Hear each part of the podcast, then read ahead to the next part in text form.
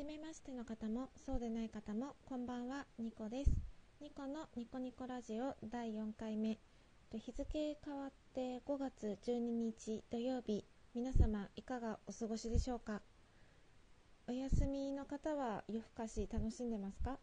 私は明日も仕事ですが夜更かししてます。で、もうそろそろシャワー浴びてメイク落として寝ないとなーって思ってるんですけど、第1回目でお話ししたんですけれども、私階段をこう踏み外して転んでですね、傷パワーパッドを貼ったっていう話をしたんですけれども、それシャワー浴びたら剥がれちゃうかな、どうかな、なんか防水のなんかした方がいいのかなってうだうだして、あーお風呂めんどくさいなってなって今に至るって感じですね。はい。で、前回ですね、私何もないな、生きがいもないし夢もないし惰性で生きてるなっていう話をしました。なんでそうなったかっていうのには、第3回目のラジオで話してますので、よかったら聞いてください。で、何もないんですよ。私なんか趣味はですね、一応趣味としては漫画読んだりとか小説読んだりとかあるんですけど、でもそれって暇だからしてることなんですよね。時間を持て余してて、その時間を消費するためになんか本読んだりとか漫画読んだりとかしてる部分があって、この漫画が読みたいと思って読んでるっていうのは最近なくてですね、小説も一緒です。この小説読みたいと思って読んでるのはほとんどない気がします。はい。そんな感じでですね、やりたいことなくて、仕事も別に夢だった職業に就いたとかでもないし、やりがいがあるとかでもなくて、生活のためにお金を得るために割り切ってやってますっていう社会人なので、一応報酬が発生することですので、手を抜いたりとかはもちろんしないんですけれども、そういう感じでやってるので、今日も仕事楽しかったなとかもないし、やりがいがあったなとか充実してるなとか、そういうのが皆無ですね。はいそういう人間です。で、じゃあそういう人間ってね、これからどうしたらいいのかなって思った時に、どうしたらいいんでしょうねやりたいことも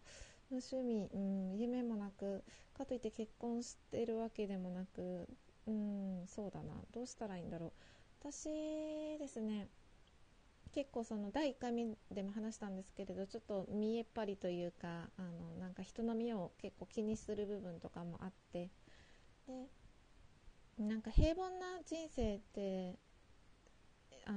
嫌だなって傲慢にも思ってた部分があったんですね。だからなんか人から注目されたり、なんか人よりちょっと違うことをしてすごいって認められたいみたいな気持ちが結構前まであって、でそのためになんか特別なことをしたいって思ってるんですけど、でも特別なことってなんだろう、自分にできることってなんだろうっていう、そういうなんかお話にもならないレベルのくせに、なんか特別になりたがってたんですよね。そうなんです。そういう人間で、もう最近はそういうこともなくて、別に平凡でもいいじゃんとか思うんですけど、やっぱり夢とかなくてもいいんですよ。別に夢とかなくてもいいし、ただ生きてればそれでいいのかもしれないけど、私が憧れる人って生活に彩りがあるというか、生活を楽しんでる人ってすごくいいなって思うんです。趣味でも仕事でも別に家族サービスとかでも何でもいいんですけど、これがあるから毎日楽しいとか、そういうのを持ってる人がもう死ぬほど羨ましくて、自分にはそういうのが今ないので模索中なんですけど、じゃあそういう人間がどうしたら好きなこととかを見つけられるのかなって思った時に、ある友人の言葉が浮かんだんですね。でその友人っていうのはもう第1回目も話をしているこのアプリでですね、番組配信をしている友人なんですけれども、本人に許可を取ったので名前を出すと、みのりさんという方です。で慈愛というですね、ブログとかツイッターとかでこの番組でも慈愛をテーマに、トーク配信をしている可愛らしい女の子なんですけれども、その子とはですね、ものすごく熱くいろんな話をするんですけれど、その子の言葉を思い出したんですね。何かをやりたいとか、なんか興味あるなとか思った時に、もうすぐやるってことが大事だと。何を当たり前のことを言ってるんだって感じなんでしょうけど、私この番組を配信するのもなんかうだうだちょっといろんなことを気にしたり考えたりしたって第1回目で言ったんですけど、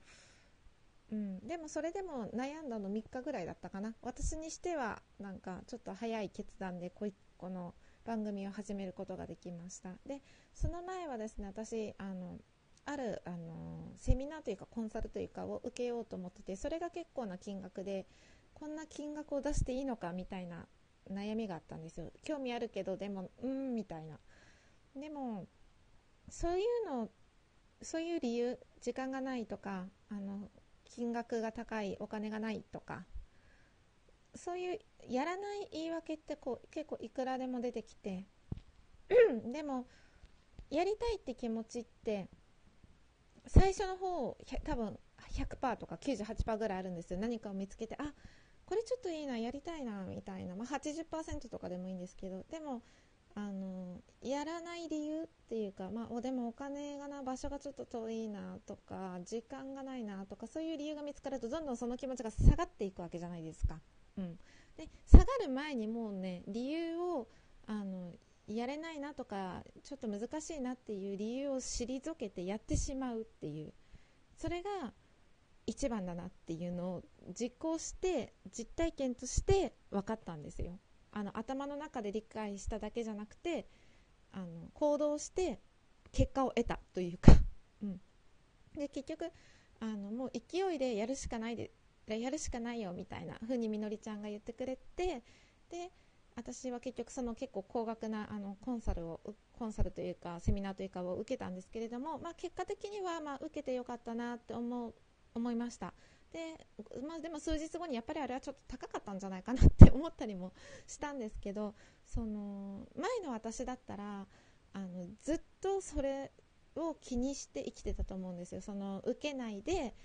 でも受けてたらどうなってたのかなとか、でも受けて後悔してたのかなとか、なんかもうやってもいないことをうだうだ悩んでたと思うんですね。でもその時はお金高いかもとか、もったいないかもとか思ったけど、やってみて、でやってみた結果、良かったなって思ったり、後日やっぱりちょっと高かったなって思ったり、後悔した部分もあったんですけど、でもそれってやらなかったら分からなかったことで、やってみて初めて分かったことだったんですね。で考えてみたら、やりたいこと見つからないわって嘆いてる割には、ちょこちょこ日常生活の中で、あれこれ結構楽しそうかもとか、あれこれ結構いいなっていうのはあるんですよ。よくよく考えてみたら、なんだろう、微脈ってなんだろう、なんかめっちゃやりたいとか、そういうのはあんまり、これが私の人生のなんか糧になるぞみたいなのとか、これは私の夢だとか、そういう大きいのは見つからないんですけど、脈をちょこっと死んでずみたいにピーピーピーってこうちょこっとだけ、あれこれいいじゃんピーってこう上がる瞬間っていうのは日常にやっぱりあるんですよ、どっかで。その高額な、なんだろう、セミナーというかコンサルとかもそうですし、このラジオ番組の配信もそうですし、なんかけどそれを拾わないで、いや拾ってるんですけど、これちょっといいな、例えばこの番組配信だったら、あれこれちょっと楽しそうだぞ、でも私地方出身で鉛がちょっとな、喋り自信ないしな、隣の人の壁薄くて声聞こえてたら嫌だなとか、そういういろんな理由をやらない理由、ちょっと難しいかもなって思う理由を挙げては、って悩んでる間になんかめんどくさとか思ったり、なんかこうもういいや、やらなくていいやみたいな風になっちゃったりとか、気持ちが下がってしまって、結局やらないって方向になって、でなんかやりたいな、興味あるぞ、って思うことって、まあだからシンディーズみたいに最初はフラットでうーんってなっててピーって上がって、でもうーんってなって平坦な時間の方が長いわけですよ。でピーってちょっとでもなったらそこで拾ってやればいいのに、やらないでまたピーってこう平坦な時間が長くなっちゃって、私やりたいこと何にもないやみたいな感じになってる自分に気づいたんですね。だからちょっとでもあると思うんです。日常生活でよく自分を観察していたら、ああこれいいかもとか、これ好きかもとか、これ興味あるかもってものがあるはずなんです。けどそれを拾わないでやらない、ちょっと難しいかもとかうだうだ考えてる時間が長くなって、結局やらないまま興味を失ってしまって、またなんかその平坦な自分に戻ってピッてくるのを待つしかないような状態になってしまってるんですね。でそれをピッてちょっとあって気になるぞっていうのを思い切ってやるっていうのを繰り返していけば、だんだん脈も速くなっていくから、ピッピッピッピッピッってどんどん興味があるものがどんどん出てくるかもしれないので、やりたいなってちょっとでも思ったことは、趣味でも仕事でも別に何でもないことでもちょっとやってみるっていうのをおすすめしたいなっていうことを伝えたかったんですね。もう12分になりそうですね。すごいで、私の友達のですね、みのりちゃんの番組、そういうのを結構すごく配信、分かりやすく配信してるので、よかったら聞いてください。では、また次回聞いてくださると嬉しいです。質問とか、こういうテーマで話してほしいっていうのがあったら、ツイッターでどうぞどんどんアクセスお願いします。今日も一日お疲れ様でした。ではまた次回。バイバイ。